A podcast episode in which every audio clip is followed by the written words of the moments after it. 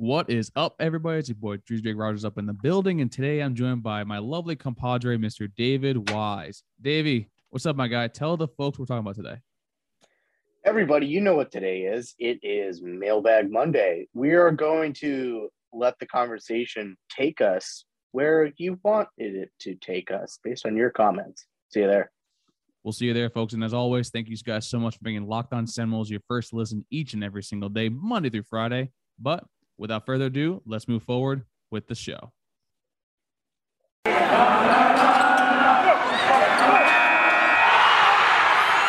You are Locked On Seminoles, your daily podcast on the Florida State Seminoles, part of the Locked On Podcast Network.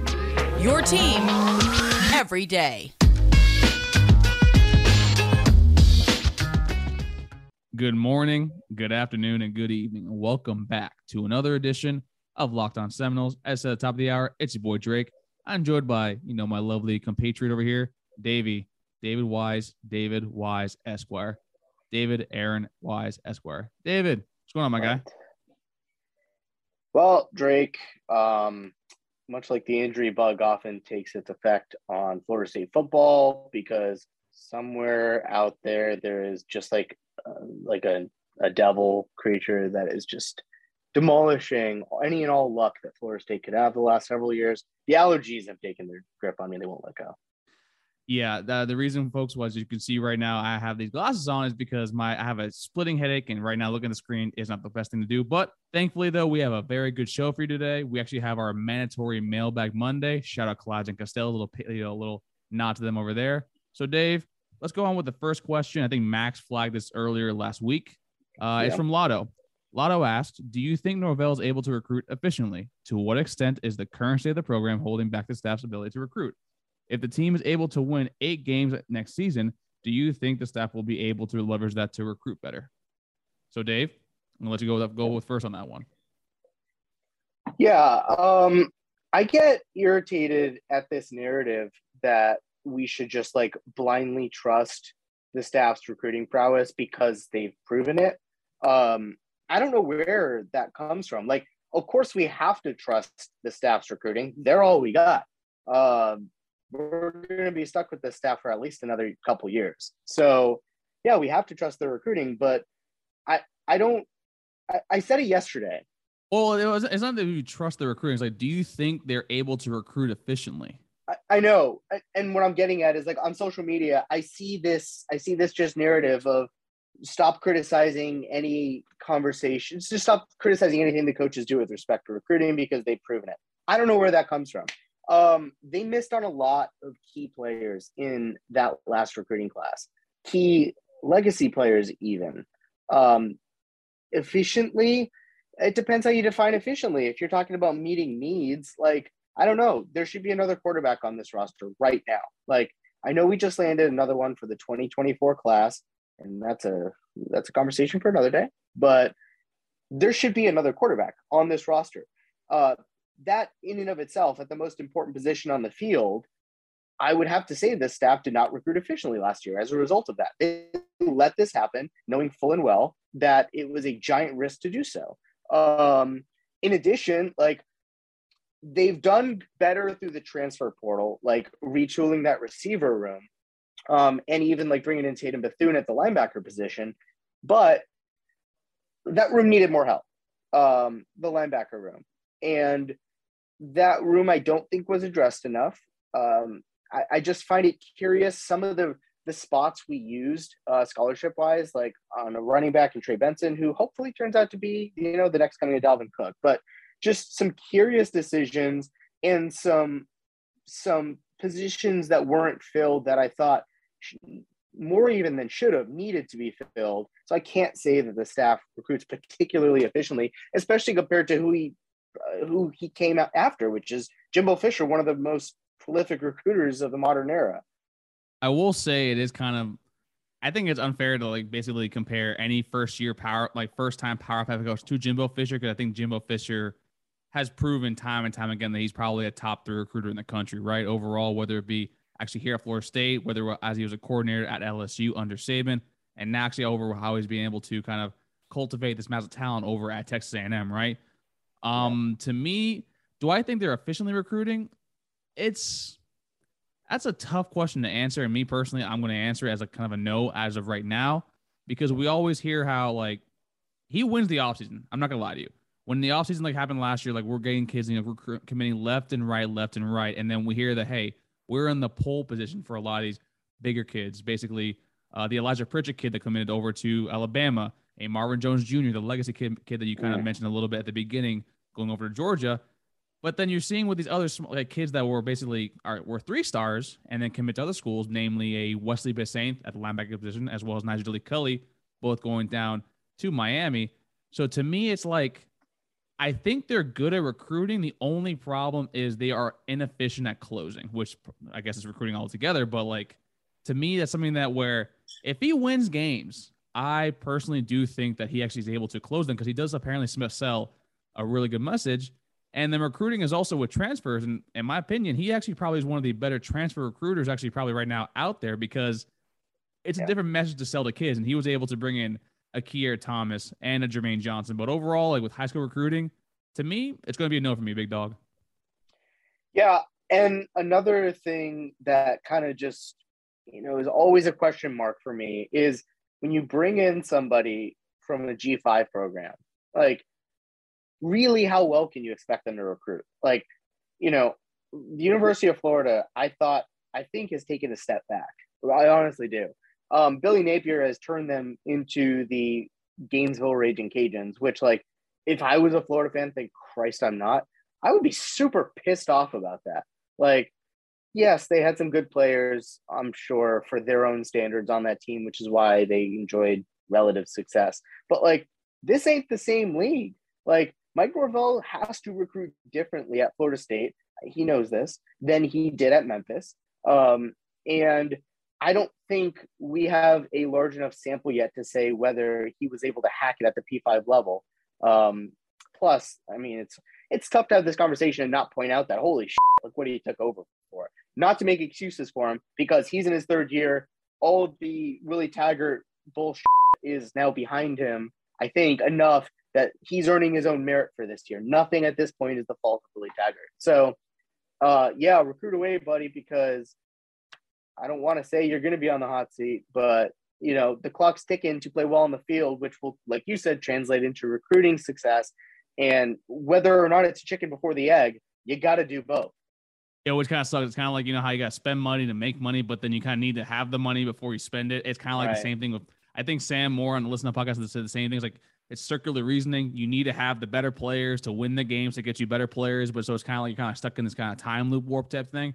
Um, But no, I agree with you. Uh, agree with you. But how about the last part of Law's question? I'm going to throw this to you real quick before we go over to our to our break.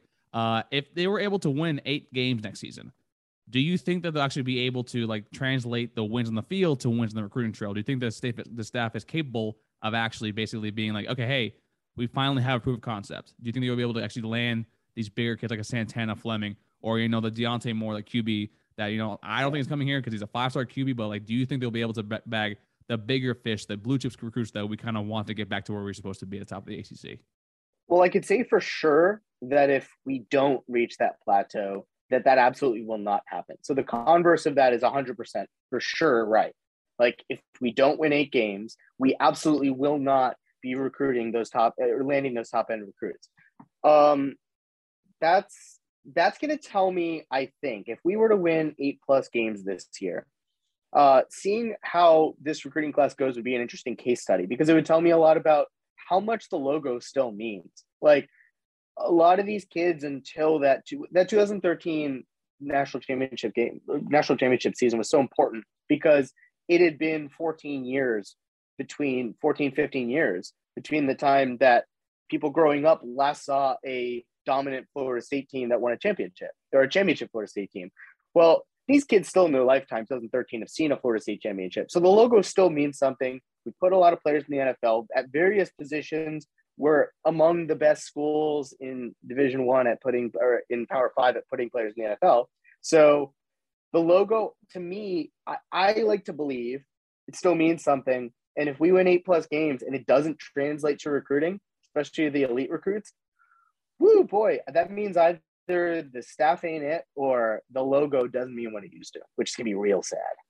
I don't think the, I don't think the logo thing will be more of an issue. I think it'll just be more. I think this year is going to be good for both sides. Of basically, the is Mike Norvell the guy? Or, like, is yes or no? Because this year, if he does win the games and he actually eventually does land these kids, all right, then we'll, we see that we have we're cooking with we're cooking with something a little bit with Mike Norvell. And also, if he fails to sort of, if to me, if he doesn't meet the seven win mark, which I think is probably the sweet spot where he can actually get to, then I think you kind of have the sort of going into twenty twenty-three where he probably most likely is a. a lame duck head coach, and most likely you'll see some of the staff, some players in the staff probably depart. But, you know, overall, like I do think with eight wins, I do think he'll actually be able to translate that, translate that to off the field because, I mean, we all saw that introductory press conference, and he actually was very – he's a very good salesperson, right? He's got that they got that pastor, you know, Texas area kind of like, you know, vibe about him. It's very like, okay, I believe you. You know, I'm going to go with you. And, like, you see with the older players in the transfer portal, like a Trey Benson or a Jermaine Johnson – Greedy Vance may also be another one too, and also Tatum Bethune. You'll see that, you know what, he actually he might have something here. And folks, if you want to help us something else here, that's a great, great segue, Andres. Head on over to stat hero dot com. StatHero, folks, is a place to be right now for March Madness. I love it and hate these buzzer beaters, but shout out to Miami for dropping to Kansas. That was a beautiful, beautiful game and blowout today. It was amazing to watch, a sight to see, the drama, but oh, the pain when you're on the other side of it. That's what happened to basically Miami, and also what might happen to Saint Peter's later today, but I have, I have a feeling that the uh, the Peacocks will be going over to the Final Four. I need X and Y to happen, and you know what? It did. So, folks, head over to StatHero.com slash Locked On and use promo code L O C K E D O N, Locked On, for a one hundred percent. That's right, folks, a full one hundred percent deposit match. That's StatHero.com slash Locked On for a one hundred percent deposit match over there. Please, folks, head on over to StatHero dot com. They've been helping me out, and And Galadia helps a little bit more with my uh, my wagering everywhere else. StatHero.com slash locked on. Terms and conditions may apply. All right, Dave, let's go on to, it's not really more of a question, but I think it's a kind of an interesting topic to discuss with, you know, just go with me on this journey. Uh, Reg, you know, con- constant comments on the show. Shout out to you, Reg. Uh, appreciate you guys and the content as always. Thanks. We love to be here and we love for you listening. I can't wait to see how this corner, this uh, cornerback competition is going to go. Lost talent, other question marks. Other than Q B, safety is where we can't afford to have injuries. Now, I do kind of want to ask you, at the quarterback spot, we had the scrimmage happen Saturday, and guess who was the star of the, of the scrimmage, apparently? Does his name rhyme with Tate Rodemaker? Tate Rodemaker. I'm not going to lie, I think you're going to go a little more different with that, but yes, it was Tate Rodemaker, was probably one of the, he's been kind of like the practice warrior that's been going on the entire spring, so I kind of wanted to ask you, do you think that maybe heading into year three, and I think we've all kind of said it where Tate Rodemaker maybe could be the Jacob Coker, t- Coker type where maybe year three, year four, he can actually probably blossom into something not amazing, but something that's a serviceable option. Do you think Tate Rodemaker actually probably has the the ability to be a Q B two and maybe even push for the Q B one spot? Drake, I made an asshole out of myself. When, you always do. You love I it. I know I do. Sometimes particularly so. After last spring, I commented on how good the ball looked to me coming out of his hand. At the spring I'm game, I was there. Never, ever falling for that again. Um, I understand that I'm being hypocritical with what I've said about Travis Jay and how much I expect from him. And then on the other, I think they're diametrically opposite situations. Like Travis Jay has all the talent in the world. I don't think Tate Rodemaker has all the talent in the world. Um, Look, to hear that he looked like shit out there would have obviously been worse than to hear that he looked good. If he's a minimally serviceable backup, meaning, and I'll tell you what that means to me. That means to me that if he were to come in the game, we're not just going to be like, okay, we're losing this game now. Like, no matter what the situation, because last year that was the case. If Jordan Travis came out of the game, I was under the assumption, rightfully so, that, okay, well, this game's over. On to next week.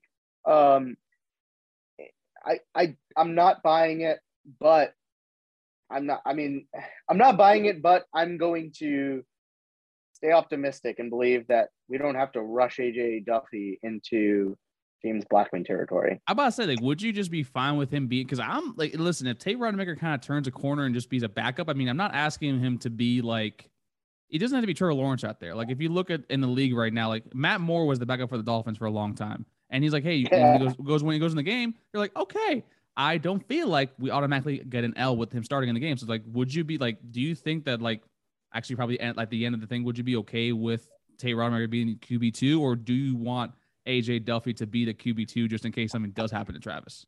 No, I want Rodemaker to be Q B two, ideally, like in a perfect world, um, because I don't want to have to ruin A J Duffy, risk ruining A J Duffy. If he's ready for the moment, look, A J Duffy, from all accounts that we've heard about him, is mature beyond his years, both in, in, especially in terms of his football savviness.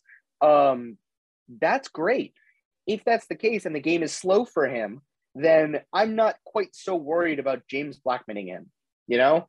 Um, but yeah, in a perfect world, Tate Rodemaker would be, would be able to be a service back, serviceable backup. The problem for me though, is it's a very different type of offense we have to run when Jordan Travis comes out and when Tate Rodemaker comes in.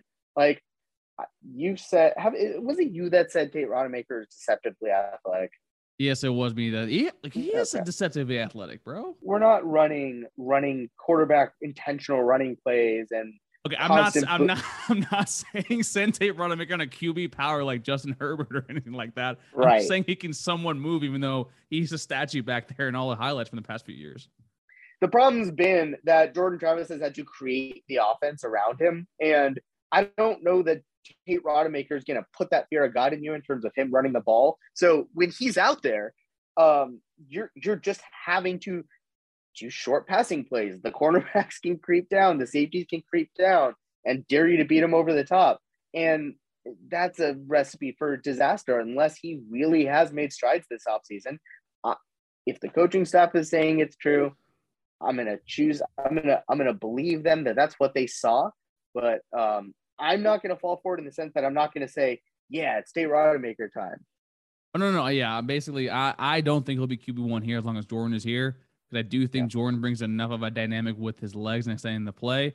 And, I mean, he did take a step forward passing the ball. Now I do kind of want to see him take another step forward with when it comes to pocket presence. A lot of the games towards the end of last season when he had a clean pocket, he would run out, run away or just simply dip out, because that's kind of how he – It's more. It was kind of more like he's just what he's used to doing, and also like, oh, I finally have all this time. Like, like I'm not running out yet. Oh, I still have a pocket. So that's kind of like one of those yeah. things where it's like you kind of ruin a Q B in that sort of way, and it's kind of unfair to the kid. But it's also that's kind of like just if you watch him a lot. So then you said that you're basically you, if you, if the coaches do see something within one of the one of the other two that are not Jordan Travis, like say that A J Duffy actually does take the next step forward at the end of spring through summer, and he actually is named the starting Q B. Not only for Duquesne, but also for L S U.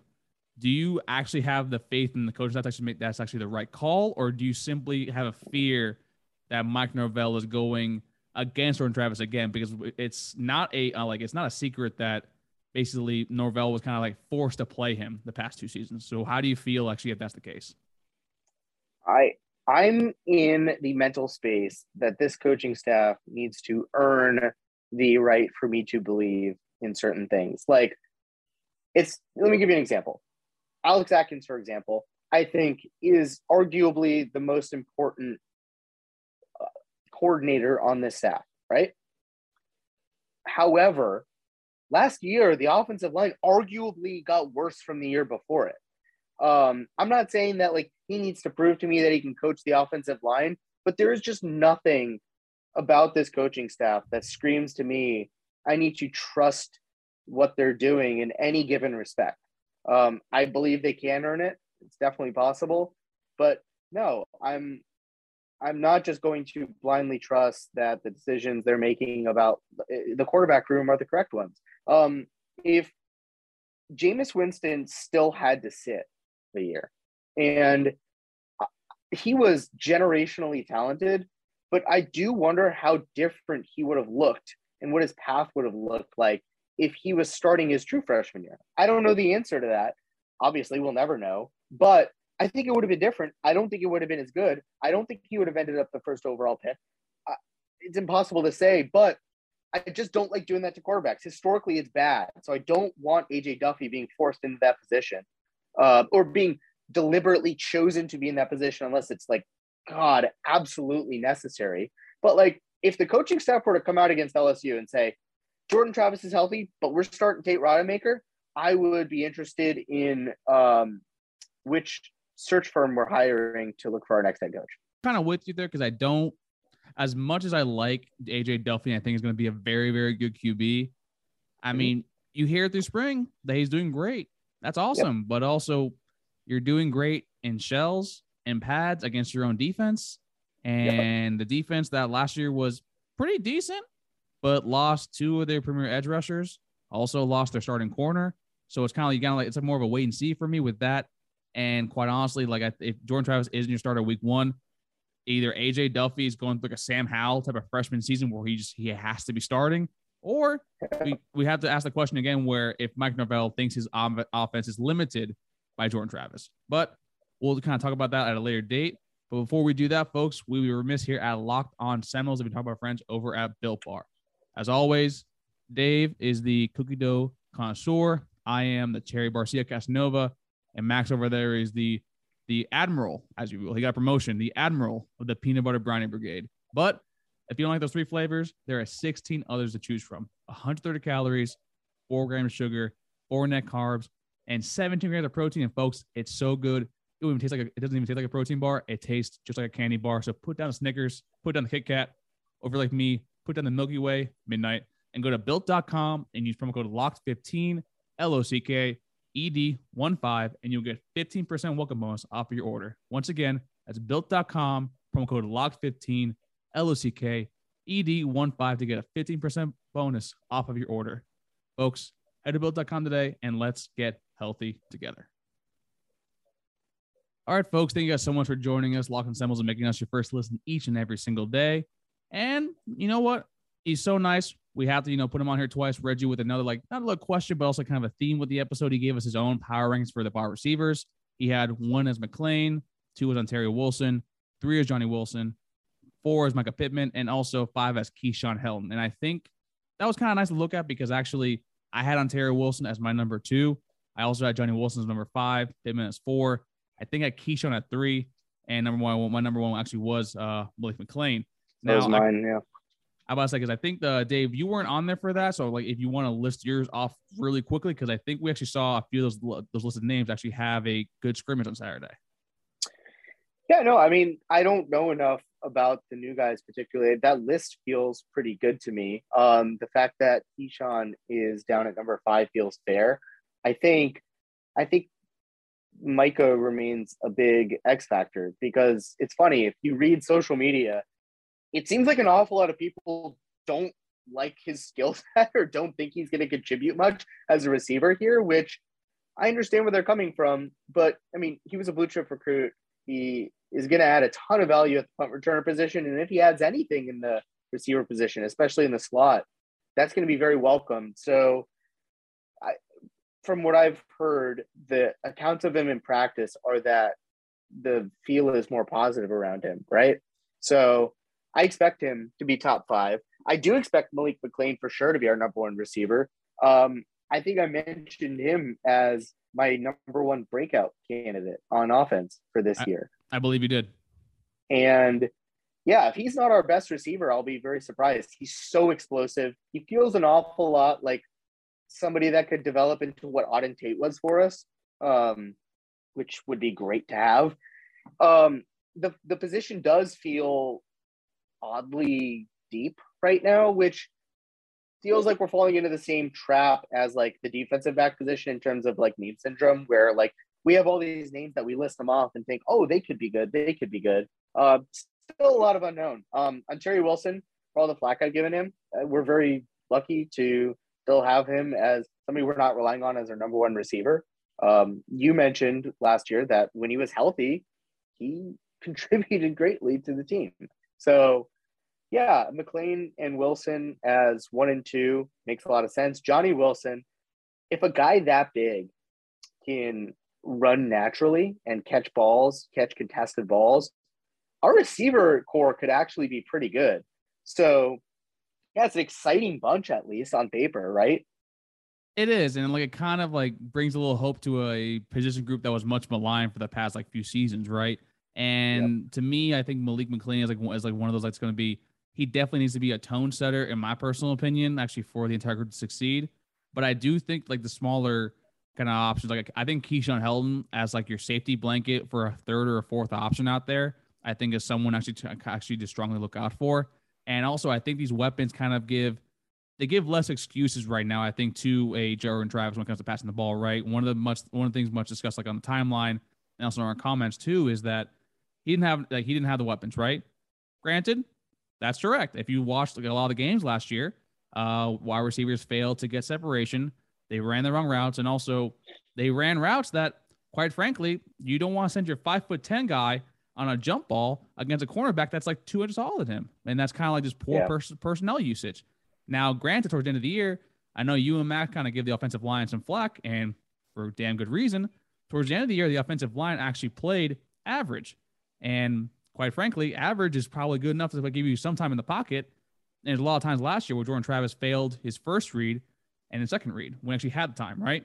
And now with a Caden Lyles coming in, a Bless Harris, Robert Scott also being fully healthy now, you should have a much more improved offensive line. So I do kind of want to ask you, of these five wide receivers I just mentioned, or someone I haven't mentioned, who do you think actually has the capability to kind of actually add an extra win or an extra two wins actually to our entire record if they actually have a good season? I, I do still think it's Malik McClain. Um, I, and I say that because without the benefit of seeing the new additions, he feels like the only one that has the ability to um, have like a Scary Terry type season next year, where he kind of comes out of nowhere and posts a thousand yard, ten touchdown season. Um, and that level of performance is, is the kind that can win, win or lose you a game, right? Like if you're having a thousand yard season, you could pop for a two hundred yard game and that, that'll win you a game. And that's going to be even more important, because I'll tell you the reason I complain about the offensive line play. It was the run blocking specifically, which is a problem. And which was incredible that Jayshon Corbin was able to overcome that, like to rush for what they did with the poor run blocking line play they got last year. But if the, if the run blocking is still going to be the lesser of the line play this year, and we have an unproven receiving corps, I expect us to have to lean on the passing game a lot more than usual. So if we don't see a guy like a Malik McClain separate himself as like a true number one for this team, uh, that's that's gonna that's gonna feel like we may be in in for another five and seven season. We'll be in for another five and seven season. I'm I'm with you with Malik McClain. I think also though I think you look at someone like an Ontario Wilson actually, if he does have like sort of a breakout year. I think I randomly, not last year, but the year before, Kirk Herbstreit had him on like his, you know, players to watch to get drafted. Yeah, right. I remember. I, you, re- you remember that, right? That was like I'm like yeah. I'm like Pokey, our Pokey, the homie Pokey. Isn't Scary Terry still here? It was it was during uh, Marvin Wilson and Scary Terry's first uh, last year here. It was during Mike Norvell's like first season. So to me, like I think if Ontario Wilson actually kind of shows up and shows out to what the player can be, and now he has the option of being not being option number one, he'll be more option number two, maybe even option number three. That should open up more lanes for him, open up more routes for him, and hopefully overall at least us probably winning where I think it's the kind of sweet spot, like around seven games. But folks, as always, thank you guys so much for love and support and coming by each and every single day. Uh, with that being said, you know, please, if you can, don't forget five-star reviews, you know, our podcast, Spotify, Stitcher, or wherever you get your podcast from. And Dave, what do you, what do you want to tell them about the YouTube? Um, they need to subscribe to notifications, and so that the ring the little bell so you get notified when we drop a new episode and content. Um, and what's the what's the little the banner at the I don't know. Hit the like button on this video. It's a good try, Dave. Hit the, Hit the like, like button. button at the bottom of this video. Tag the subscribe banner at the tippy top to make sure you subscribe to all of our videos when you know when they drop, and also ding the little bell so you know when That's notifications are on, and also you'll know immediately when new content is dropped or is scheduled to be dropped. With that being said, this was Drake, that was Dave, and we'll see y'all next time on Locked On Seminoles. Take care, everybody. Only in America.